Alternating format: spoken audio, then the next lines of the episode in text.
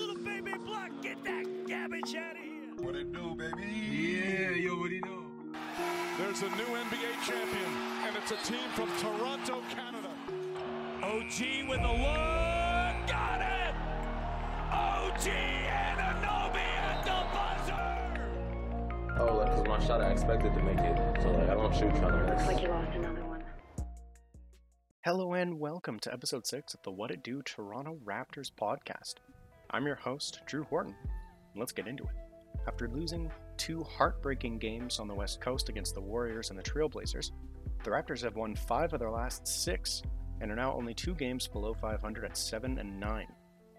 This stretch has been possible in large part due to great performances from the Raptors bench, the ascendance of Chris Boucher and O G Anunoby, as well as the tenacious defense the Toronto Raptors have been playing against opposing stars.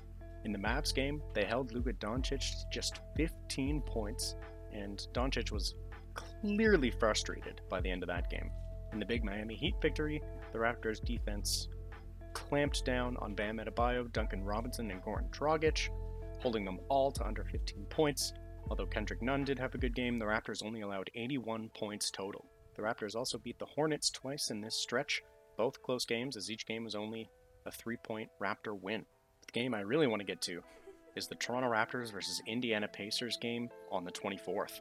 The Raptors came away with a one oh seven to one oh two victory, without Pascal Siakam or Kyle Lowry. O G Anunoby had a stellar performance as he put thirty points in on efficient shooting, and Fred VanVleet and Norman Powell both contributed with twenty-one and twenty points, respectively. Aaron Baines put up twelve points and seven rebounds in seventeen minutes, and he looked good out there, which is promising for the Raptors because currently Boucher is their only center, if you go by rotations these last few nights.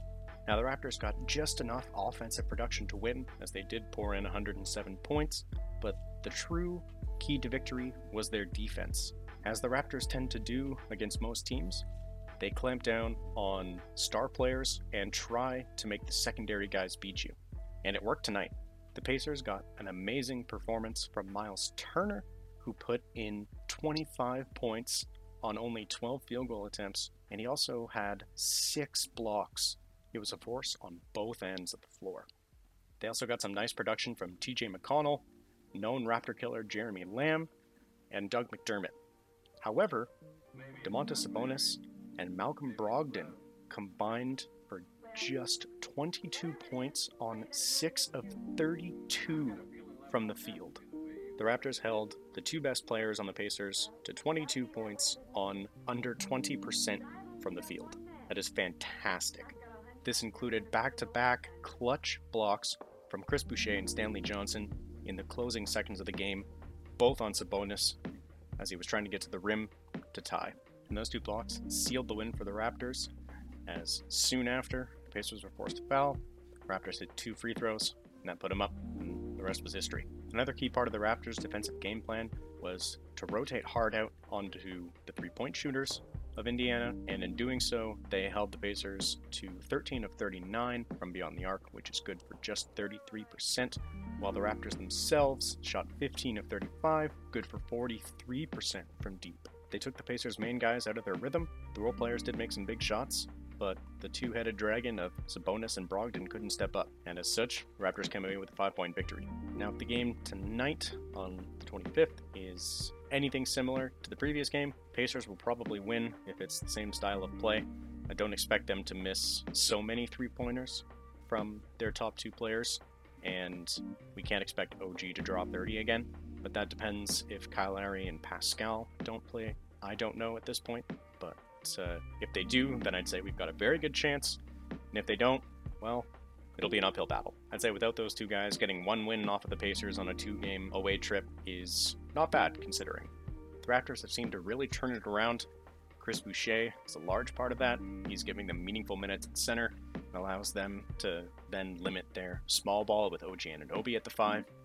Boucher's been the leading three-point shooter in January at over fifty percent, which will not hold up. But he's getting hot right when the Raptors need it. And if the Raptors want to turn it around, then the rest of the guys are going to have to pick up the slack once Boucher cools off a little bit. But hopefully he can keep it going for as long as he can. Norm is starting to score again, which is nice. He didn't have a terribly efficient night, but he still put up twenty points. He was driving to the rim. He challenged Myles Turner a few times, which is not ideal, but he made it work occasionally. And occasionally he also got stuffed, but such is life. You got to you got to attack. Fred VanVleet is looking pretty good. Uh, he's having some shooting issues. I uh, can't remember the last time he shot above fifty percent in a game. It's been at, at least a few, which is a little bit worrying because he needs to shoot the ball at uh, at least a forty to forty-five percent clip if the Raptors want to have a chance against the better teams. And Pascal Siakam looks to be back in his groove, but he did just miss a game, so we'll see if he's able to find himself again, get back into it. I'm not worried at all about Kyle Lowry. I will die on this hill. Kyle Lowry is the heart and soul of the Raptors, and you can't tell me otherwise. After the back-to-back Pacers games, the Raptors have a tough matchup against the Bucks, so they'll probably need to win two of three, if not three of three, against their next three opponents after that, which are the Kings, and then the Magic, then the Magic again, before facing the Nets and then the Hawks. So a fairly tough stretch, but if the Raptors could come away with four wins, they would be ecstatic. Three and three would not be terrible, considering they play the Grizzlies and the Wizards after that. They've got some work to do if they want to get back into a comfortable playoff spot. Any playoff spot at this point. I have a feeling in a month's time they'll be in a playoff spot, probably sixth or so in a month. I'm hoping anyway.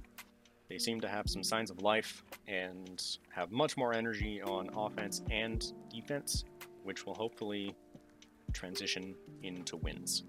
Now, quickly, just before I wrap this up, a couple of non-basketball shoutouts. First of all, the Buffalo Bills for having their best season in twenty-five years. Bills Mafia is very happy. They even came out en masse to greet their team, despite the loss against the Chiefs in negative weather at three a.m. They were still out in full force. That is dedication. The other shoutout goes to the only man who could possibly beat Father Time. If anyone could do it, it's Tom Brady. That man is absurd. That is, this is his tenth Super Bowl in twenty years. That is crazy. That is crazy. Tom Brady has about the same chance of getting to a Super Bowl than Shaquille O'Neal has hitting a free throw. A bit of a hyperbole, but the fact that they're even comparable is crazy in itself. While we're on that topic, shout out to Shaq for being the pettiest Hall of Famer maybe ever. He's been slamming on Gobert, Donovan Mitchell, and for such a talent, he's got such a fragile ego. Don't come after me, Shaq. I, I didn't mean it. I didn't mean it. All right, thanks for tuning in to episode six, the What It Do Toronto Raptors podcast. I've been your host, Drew Horton. Shaq, don't come after me. Signing off. Peace.